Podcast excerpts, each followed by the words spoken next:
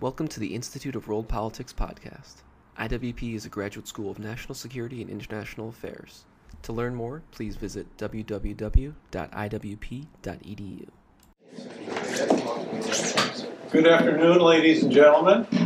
Welcome to the Institute of World Politics. Uh, I am John Lenczowski. I'm president of the Institute. And uh, uh, I would like just to, for those of you who are new uh, to us, we are an independent graduate school. Uh, we offer five master's programs. We have a new doctoral program, the first of its kind in the United States, that we started offering at the beginning of this year. Uh, we have 17 graduate certificate programs and a faculty of scholar practitioners who have done what they teach. Uh, and uh, a good half of our student body are mid-career professionals from relevant government agencies, armed forces, defense contractors, uh, NGOs, and so on. Um, it is a great pleasure for me to introduce our distinguished speaker, Colonel Dr. Larry Wortzel, today. Um, we, he is here as part of a series of lectures that we've been having on uh, Chinese strategic affairs. Um, and I commend your attention to some of the other lectures whom we've had as part of this series. Uh, it is a, a, special treat for us to have Dr. Wortzel here, uh, who has uh, graced our classrooms in the past with his presence and analysis, and, uh, and we're very glad to have him back. Um, he, for those of you who don't know his background, he spent 32 years in the armed forces, the first uh, three years in the Marines, and then the next 29 in the Army. Uh, he has served uh, in a number of different capacities in his military career in the infantry, in signals intelligence, in human intelligence, in counterintelligence, as a strategist. Uh, he uh, was uh, he served two tours of duty in Beijing as our military attache and altogether some 12 uh, years in the Asia Pacific region. Uh, he's a graduate of the U.S. Army War College, uh, has a doctorate from the University of Hawaii, and uh, uh, he has been the director of the Strategic, in- Strategic Studies Institute at the U.S. Army War College, uh, while also serving as a professor there of Asian Studies. After his after retiring from the armed forces, uh, he became director of the Asian Studies Center and vice president for foreign policy and defense at the Heritage Foundation. Uh, he has written and edited something like 10 different books, uh, at least a couple of them on Chinese military affairs, and he is a member of the U.S. China Economic and Security Review Commission, uh, which, as if, for those of you who don't know, issues uh, one of the most important annual reports on the uh, on the on Chinese economic and, uh, and, and and military strategic developments. So, without further ado, we are honored to have Dr. Wortzel here, and uh, I'd like to turn the the podium over to him. Thank you so much. Well, I appreciate that uh, gracious introduction, John. I guess it's kind of a it's a tough day to be here with uh, President Bush's funeral and the day of mourning, but uh, it, in some ways appropriate because he spent so much uh, of his own time in China and working in China. So, can honor the guy. I uh, I, I, am on that China Commission. It's a congressional commission. Uh, there's 12 commissioners appointed by the leadership of the uh, House and Senate. Uh, and, and, I'm going to give you a little, if I could, of some of the flavor of the parts of this year's annual report that deal with the Belt and Road Initiative and, and China's military strategy. But my words are mine. They, you know, I, I I will give you my perspective to the best I can, and uh, then we'll try and take some time for questions and answers. And I have, I, I try to do this mostly with maps, and we'll see how this works. It- oh, that on? Okay. I, I, the, the points I like to make, uh, I I mean, it's kind of a historical orientation, but everybody sort of, even, even the People's Republic of China sort of positions itself and says, you know, all of this and all of this are ours. That wasn't always the case. Uh, in 221 BC, the Qin dynasty was around here. And that, that's important to remember. Uh, in 220 AD, roughly in the same area, you, had three kingdoms warring and fighting with each other. Uh, by uh, in, one oh 220 uh, by 111 BC to 931 AD, China had annexed most of northern Vietnam. Several invasions, uh, pushed back a couple of times. Different dynasties came and went, and the size of China shrank. Uh, I, I think probably the, the Mongols were a real high point 1231 to 1259, and China for a period goes all the way out around here. And then shrinks again. Uh, I, I'll cover it as we go on, but the Yuan dynasty, and those guys were uh, uh, also, that was the Mongols. The invasion was 1231 to 1259. From 1271 on, uh, China was ruled by uh, a Mongol dynasty and uh, invaded Burma, Korea, Vietnam, Russia's Sakhalin or Island, Laos, and Japan. So, if, if anybody knows uh, a little bit of Japanese history, the, the, the uh, divine wind uh, that pushed the Chinese back and prevented an invasion uh, is part of that. The, the, the biggest, and I'll cover this as we go along, but the biggest feature of the Yuan dynasty is Zheng He, uh, who was, um, he was a eunuch. And uh, from 1405 to 1433, he made seven expeditions and literally traveled all the way out, down, and around India and around the world. I, I think the point I'd like to make on that is uh, if you read contemporary Chinese history, you hear this stuff about you know a peaceful, non-expansive kingdom. That is not the case. It was always expanding and contracting, and it wasn't peaceful. And when Zheng He, on some of his expeditions, he had 300 ships, 27,000 men, several thousand cavalry, lots of guns. So when he pulled up uh, to a port uh, in, in Malaysia and said, "Hey, can we trade?" You didn't have much choice. You did not have a lot of choice, and, and, and, it's just a point I like to make. And I'm just going to move forward to uh, this focuses it down a little, gives you a little idea of uh, uh, where we're talking about in China uh, and the neighboring countries. And uh, I, I, really like to take the time to orient people to the areas we're talking about because it's where China exercises most of its influence. Now, Deng Xiaoping, uh, several times in the leadership, but in 1978, uh, it, particularly if you, if you, you, read uh, Mike Pillsbury's uh, book, The Hundred Year Marathon, you'll see that Deng's theme was uh, hide your capabilities, hide your brightness, remain obscure, bide your time, and build your strength.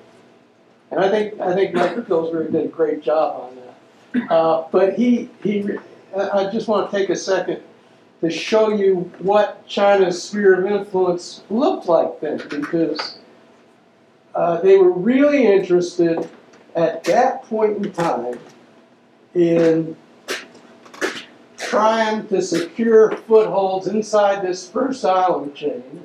And for any of you interested, this is out of the Department of Defense reports, or it's on the Commission's report. You can find this anywhere. And then gradually increase naval capabilities to deny or deter the United States or any other aggressor, but it's really directed at us in Japan, out to the second island chain. And why is that? Taiwan. Uh, one of the interesting dates that I haven't mentioned yet is 1661, ended Dutch rule in Taiwan. And then for less than a, I think, 20 year period, uh, the Chinese were on Taiwan and then retreated. They were pushed back. But uh, there was an awful lot of migration there. But a lot of this is about what they consider to be their territorial claims uh, and, and really about Taiwan.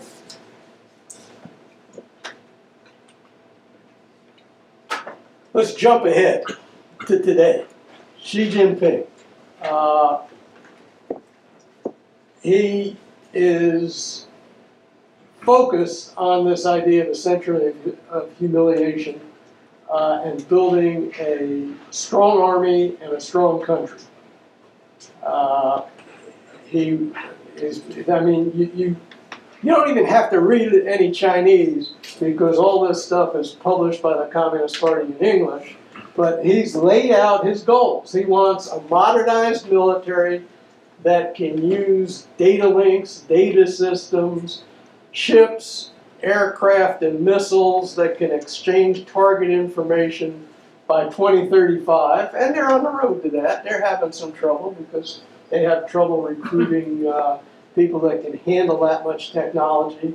So information technology systems and the people who use them are a problem. And Then he wants a world-class military by 2050, one that can uh, do a lot of the things the United States can do, challenge other countries around the world. Uh, but his number one focus is on preserving Communist Party rule.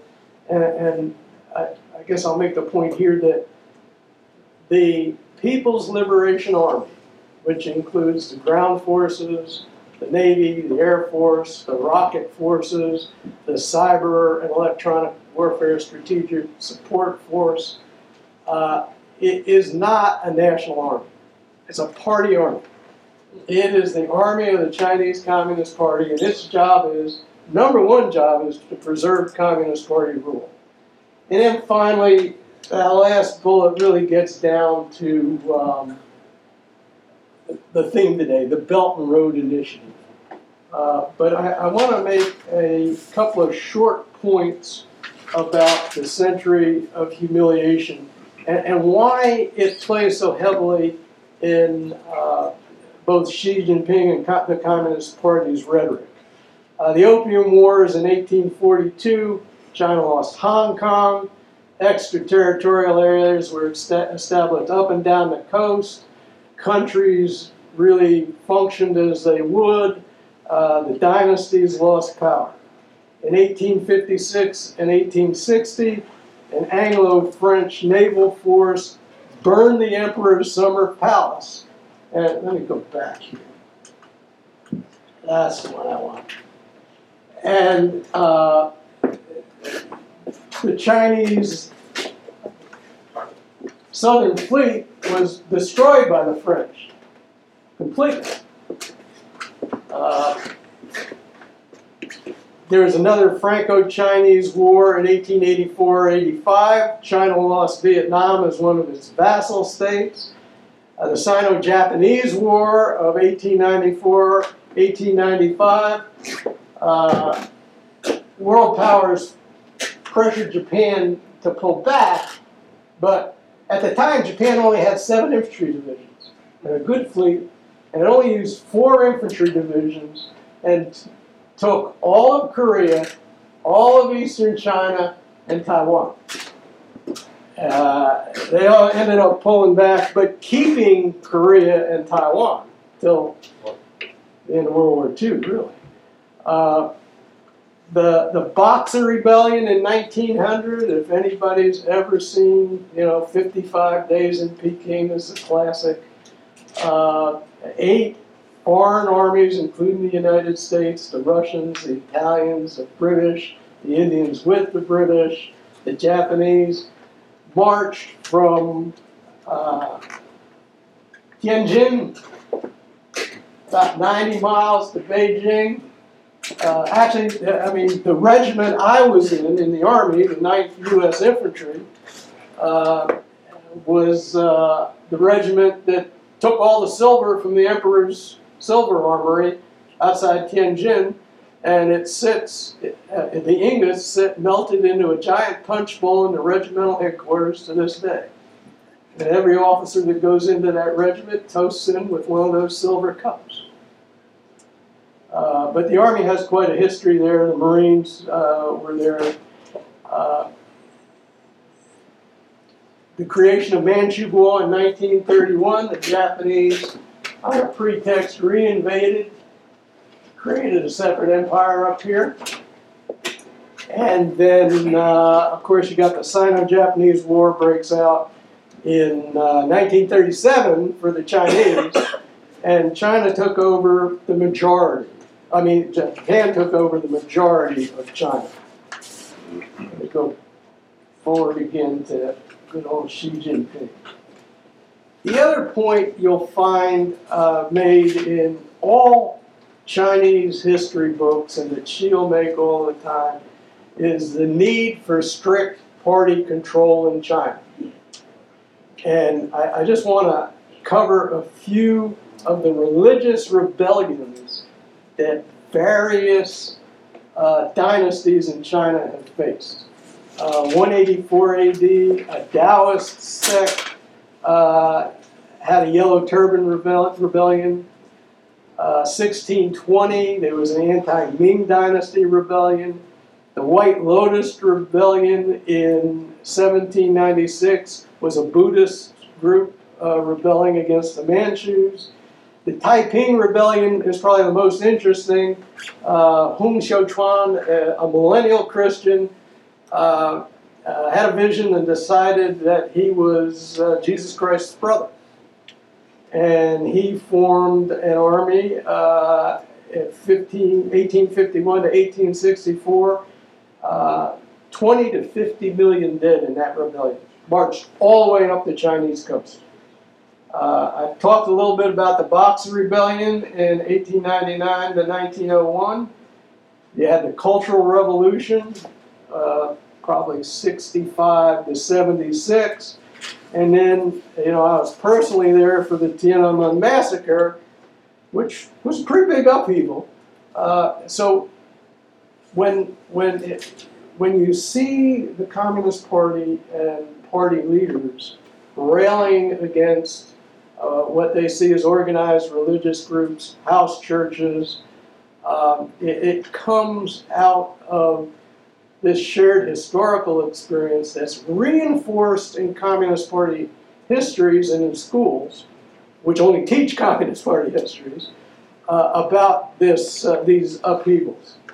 Now, let me, let me move to what we're talking about today. This is Xi Jinping's vision of a uh, one belt, one road.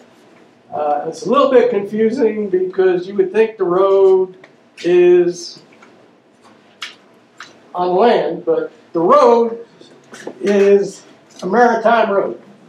And it goes all the way out into Oceania and Latin America, uh, throughout and up into Europe uh, quite a foothold in Greece, by the way. Uh, Chinese buying ports. Uh, if you looked, I think I have a global projection. No, I don't. Well, let's just look at this. This, I mentioned the seven voyages of uh, Zheng He. You can see where they went. They all originated, and I've been to the place, it's a pretty interesting place. Uh, but you can see all of these places he went. And then at the same time, you had the ancient Silk Road that ran from Saudi Arabia and really what is now Iran, all the way across to Tianjin.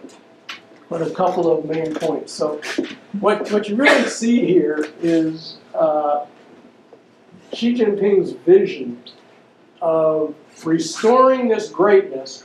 And, and China was, at that time, a tre- tremendous trading nation. It was a suzerain state, it had vassal states around Asia, including Japan and Korea at one time, certainly Vietnam. But uh, his vision is to restore that. Now, if you can envision a map of the world, a Mercator projection of the world, and put Asia in the center and extend it all the way out to the west uh, and east, the, uh, the, there's what's called one access by the Chinese and two wings to this idea of the Belt Road Initiative or One Belt, One Road. The western wing is uh, primarily Africa and the Middle East, uh, but it, it extends up through the Mediterranean. The uh, axis is throughout Asia, and it includes road and rail and gas and infrastructure projects that extend all the way down through Vietnam, through Thailand, uh, through Burma, and Malaysia to Singapore. So it's, a, it's an extensive network.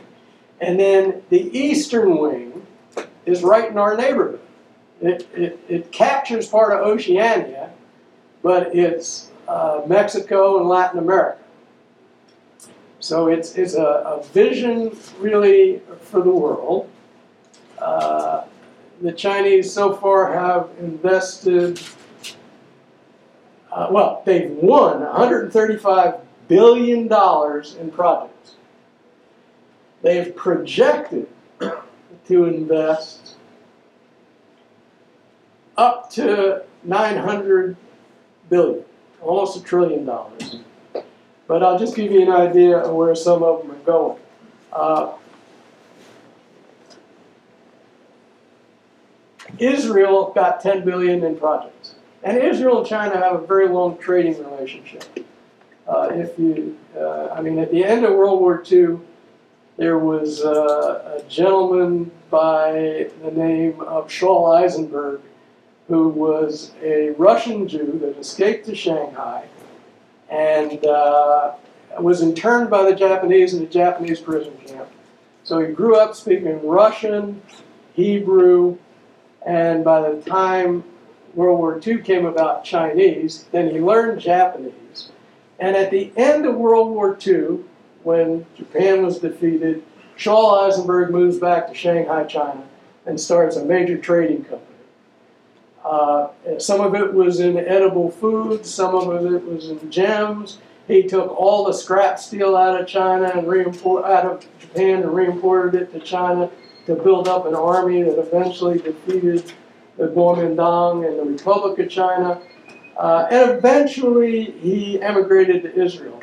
Now, there was a period uh, during, I would say, uh, the 79, I guess, really uh, the, the height of it was 79 uh, to 89, 88, where uh, we sort of looked the other way, the United States did, on Israeli military assistance to China. We were doing it ourselves. We sold uh, artillery ammunition lines, we sold artillery radars, we sold uh, jet aircraft and combat aircraft. And the idea was we were cooperating together against the Soviet Union and Afghanistan. And at the same time, it was after the Vietnam War. So the United States was not in at all interested in getting back into a war in Asia, particularly over Thailand. But the Vietnamese had massed a bunch of divisions on the Thai border. So we were very happy to look the other way as the Chinese army got stronger. I, I, mean, I can tell you that uh, uh, the radars uh, in U.S. airborne early warning aircraft were shared with China by the Israelis, the um, uh, 105 millimeter gun on our tanks, the laser rangefinder for our tanks, the part of the radars for the F-16. Now today, that's not so critical because the Chinese are really good about cyber warfare, and they're getting that stuff by penetrating companies. Uh, but that's how they got it, and and we we sort of accepted it. Uh, Malaysia, and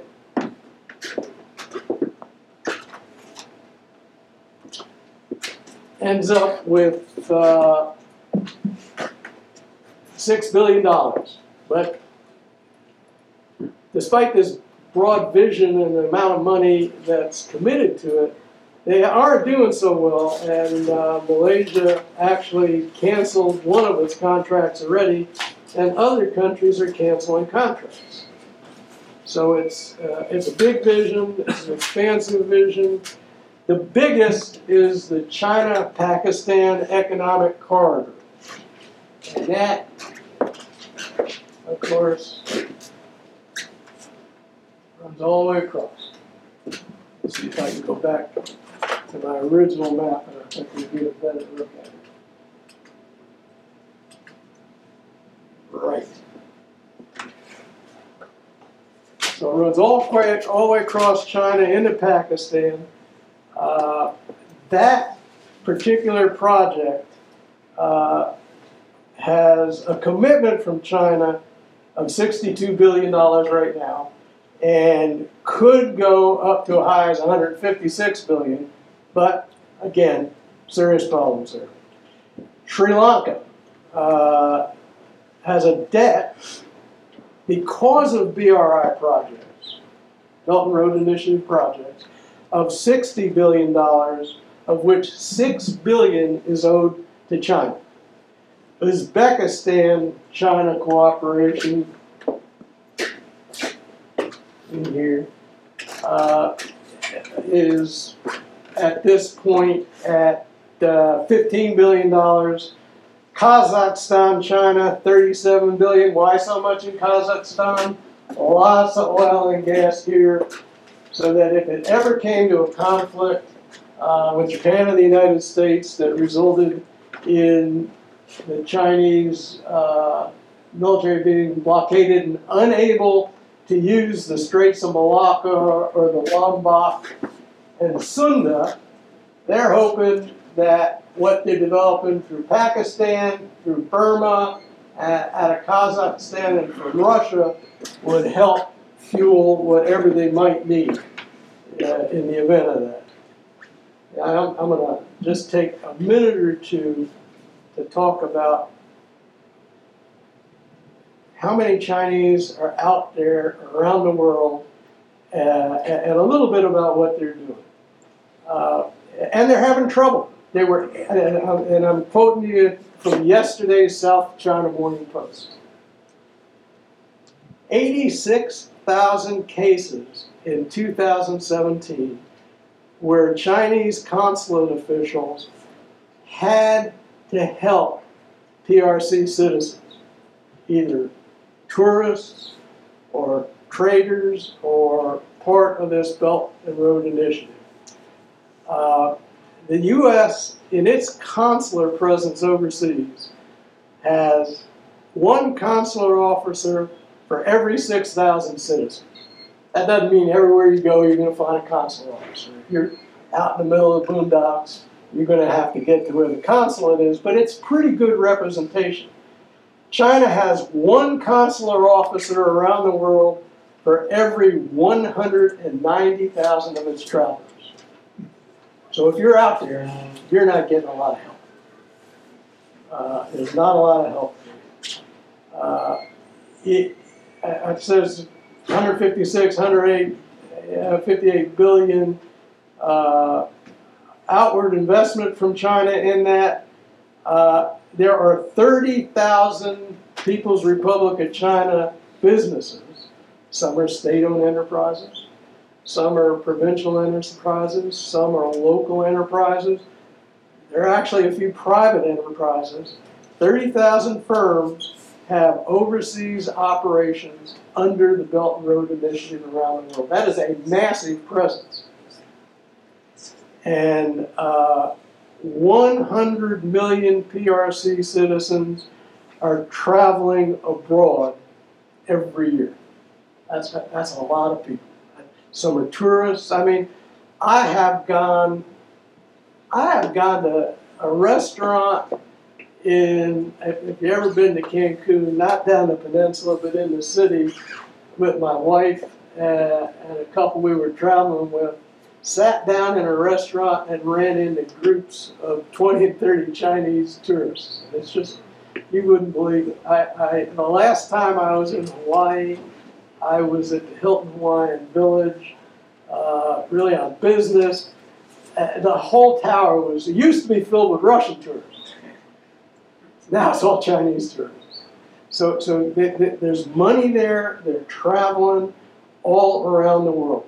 Now, one question that invariably comes up when you start talking about Belt and Road Initiative is uh, is the People's Liberation Army out there around these BRI points, developing bases and projecting power? And, and the answer to that, for the most part, is no. Uh, the Chinese have built a base in Djibou- Djibouti. They will probably build a base up uh, at Gwadar in Pakistan. But the other places, for the most part, are uh, refueling points, uh, places to stop in, fun, uh, ports funded through the Belt and Road Initiative, and they are not protected by the People's Liberation Army. They're, they're- Dubai, I mean, uh, Djibouti is. There's a garrison there. These other per, uh, places are protected, for the most part, by either uh, demobilized uh, People's Liberation Army soldiers, demobilized officers of the Public Security Bureau, the National Police, or demobilized officials of the Ministry of State Security. And I'll just rattle off a couple of companies that are operating around the world. Uh, one is China's Overseas Security Group, and it really is a conglomerate of 20 different companies, some state owned, some actually private, in China that will provide security, armed security services with trained ex military people uh, around the world. Uh, our own Erik Prince, who had Blackwater, is helping train someone. Uh, there's another British uh, Chinese company, COS Services, China Overseas Security Services, based on Queensway in Hong Kong. If you've ever been to Queensway, and, and this stuff's very common. It, it, it, it's a bunch of old um, uh, MI6 people uh, from British intelligence and former British military special ops guys and Chinese intelligence and special ops guys that got together and, uh, in a very entrepreneurial way, offer security services around the world for these hundred million traveling people.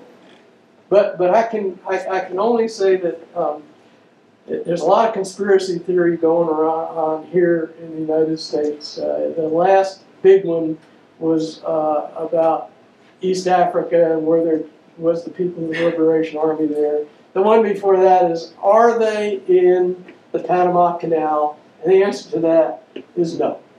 Uh, and, and, it's no because you, you just don't see travel back and forth. You don't see the forms of official military visits that it would take to keep up uh, uh, that kind of deployed military force. But they are people with strong connections to Chinese intelligence uh, and to the security structure and the military in China. Uh, the We Group uh, is another one, and that's one of the ones that Erik Prince helped form. Uh, there are 5,000 separate security companies in China, Blackwater type places, with over four and a half million employees. And the Chinese just downsized their army by another 300,000 people. So all these people need work, and that's what they're going to do. They're trained to use weapons. If you're in China, you would probably, and, and leading China, you would probably have rather have all these people that know how to use weapons employed doing that than dissatisfied because they're unemployed in China. That's what happened during Tiananmen. A bunch of people that were not in the military uh, really created quite a disturbance. Uh, I, I, I just feel it, it, it's really important to make those points. Uh,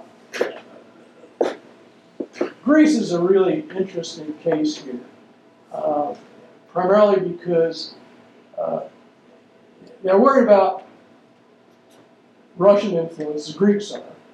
And, uh, you know, with the, I mean, there's, there are some close connections between Greek and Russian Orthodox uh, churches. The, um, they've, I mean, Russia's closer, so they prefer this Chinese influence. But it, it, it really is quite a problem for NATO because as you see countries, whether it's Turkey or Greece, thinking about buying Chinese weapons, that, those weapons come with arms, uh, in, instructors, packages, people that will have to integrate those weapon systems with NATO weapon systems, and, and it's a real technology problem for the United States. And it can be done.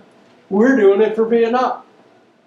We have companies working with Vietnam to create kind of a hedgehog against China that are taking the Russian systems and uh, radars and missiles, and we're helping them out to integrate those with United States uh, weapon systems and data. So it, it can be done. It's not a simple challenge, but it does present a problem for us. I, I don't have, uh, I guess maybe, does that first map cover the whole world? Let's see.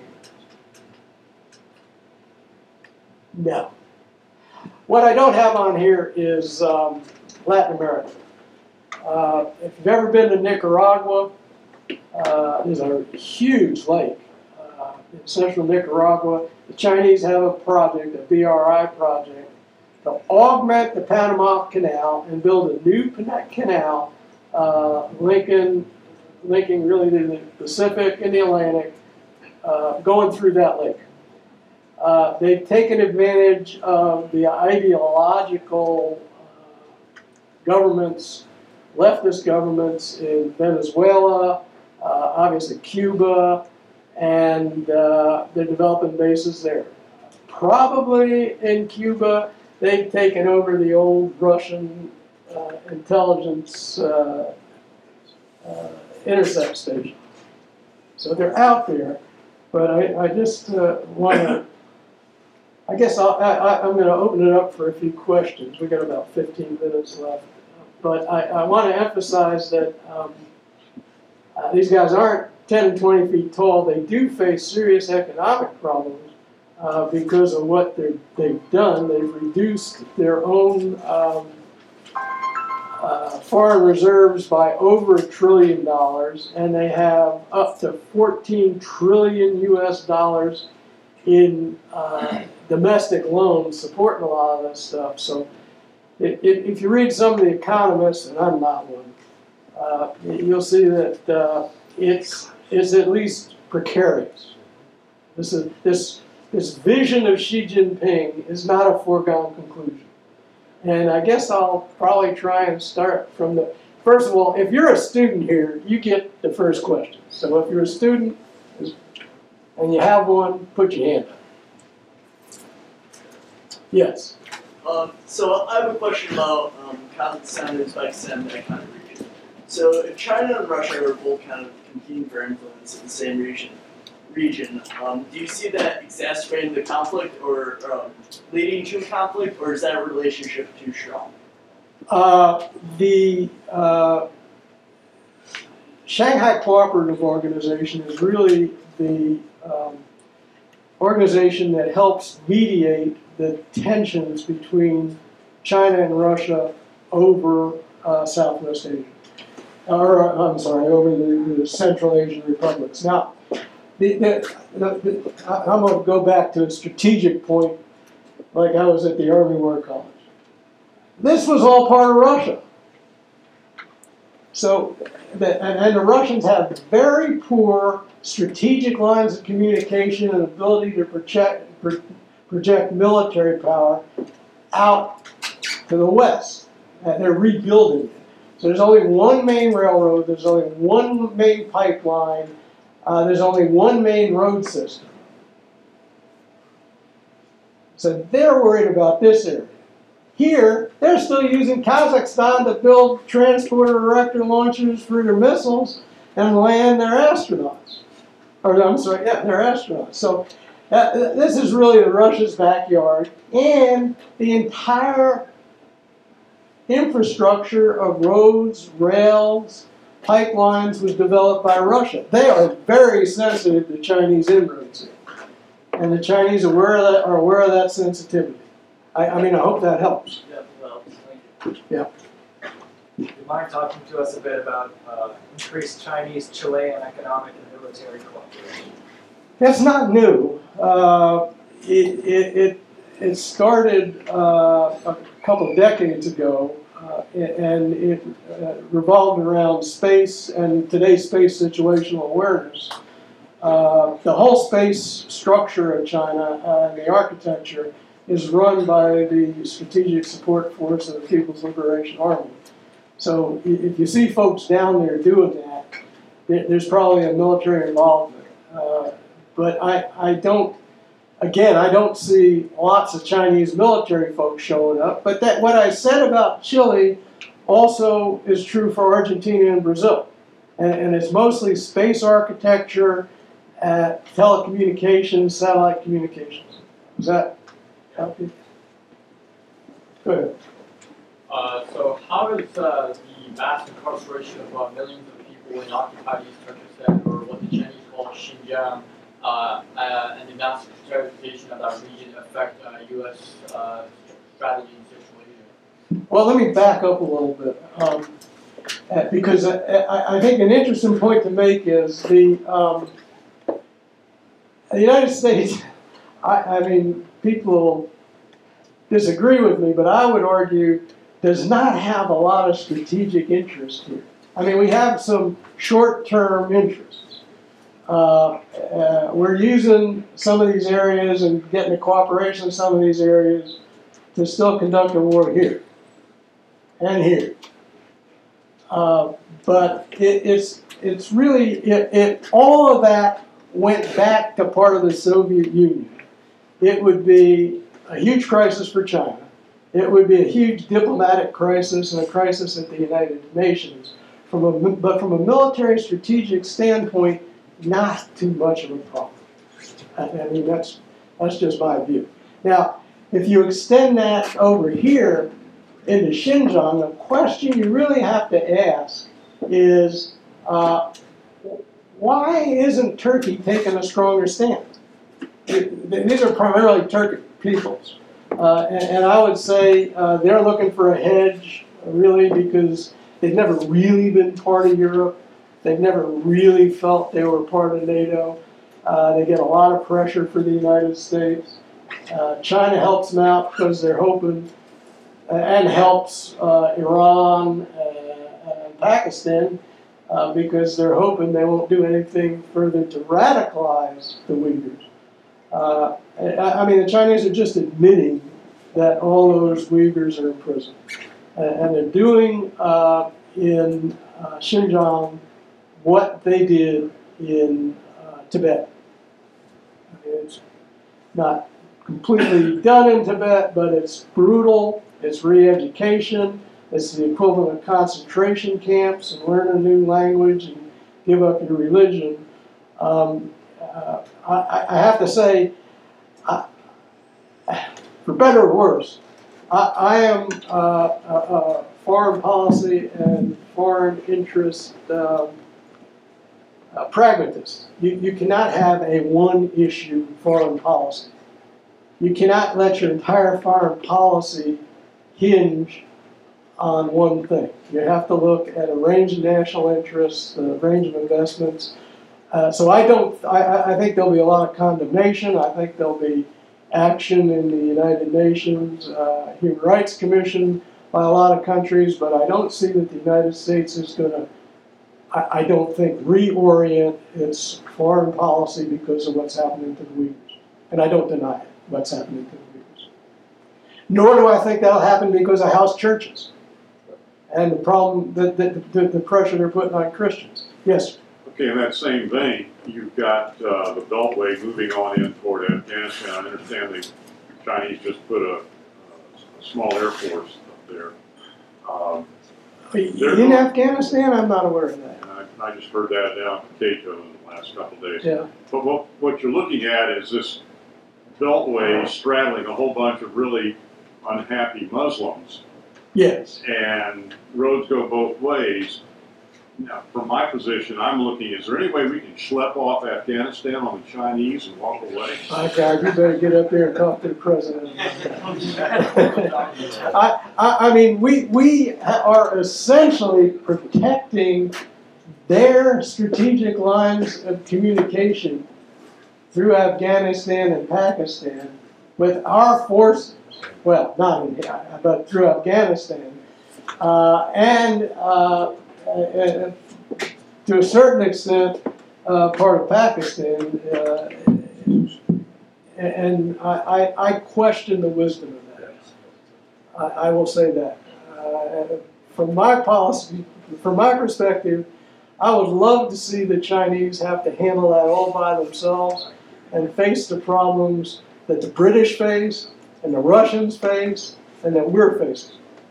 So I don't disagree. There's a young man back there, yes. Yes, sir. Uh, you mentioned how the PLA isn't necessarily uh, protecting overtly or, or otherwise protecting the infrastructure that they're developing along the BRI.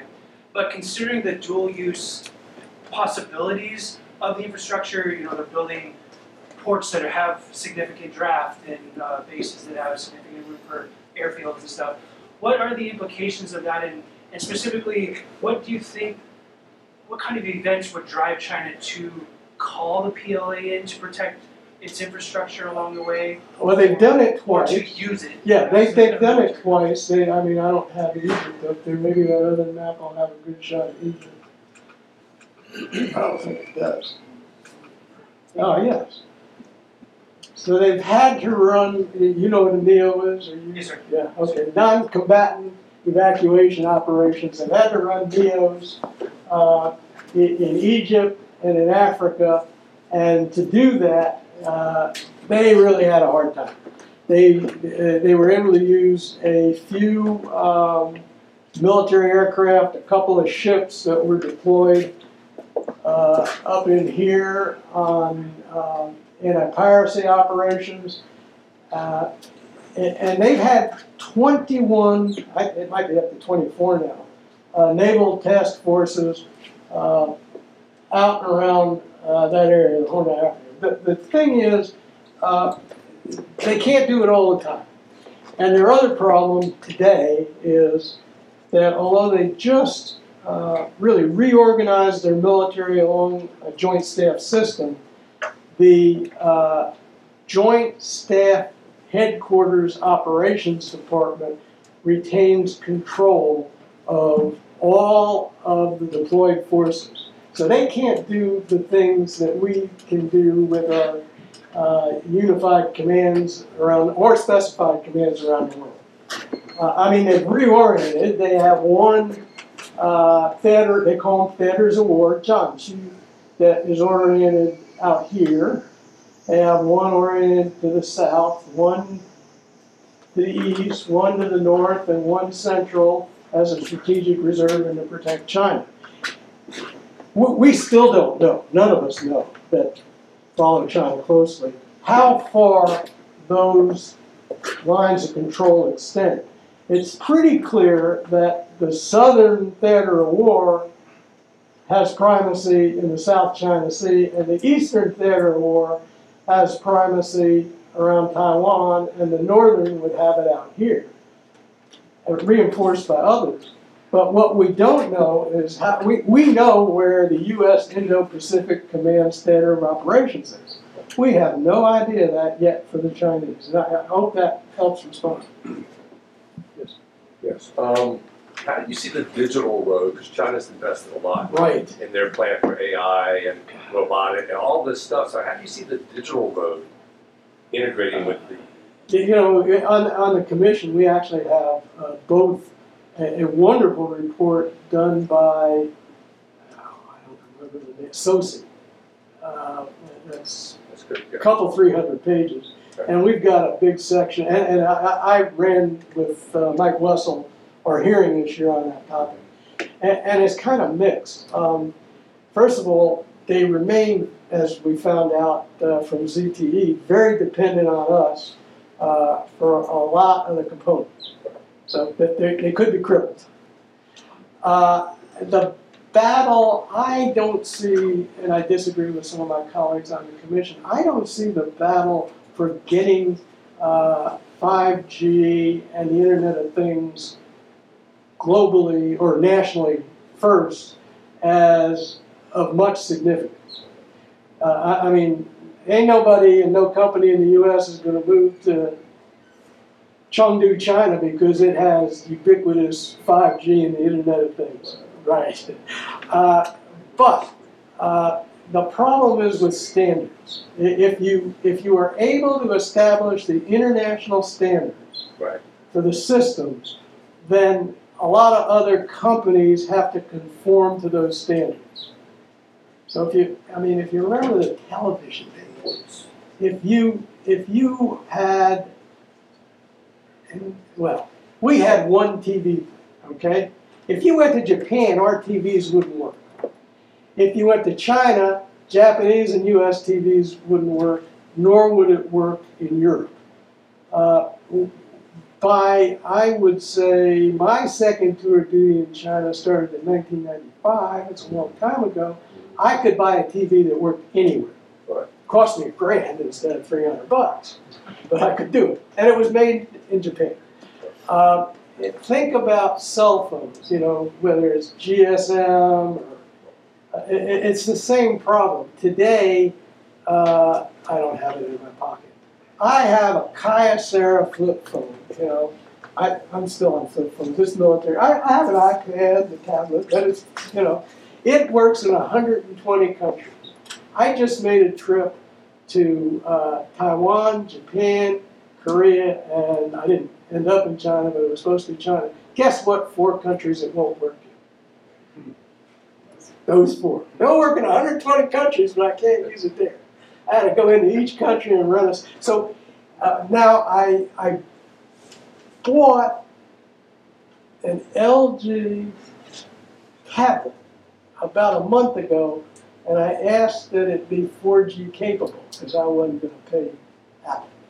That, that LG tablet um, uh, literally will work anywhere, and it works on 4G data. So if you establish the standards, you cause other co- countries to spend more money, but even that doesn't dominate the world. And I guess we have to cut it off here. I just received a signal because I had a class. So I, I appreciate very much being able to talk to you. I think for those of you that are students here, you are in a great school. And what Dr. Lenczowski said that, he, that you know you get taught by practitioners. You get taught by people that know the academic side of the field, but have actually done that job out in the world. And uh, I, will stay around for a few minutes if someone wants to follow up with questions. Thank you, John.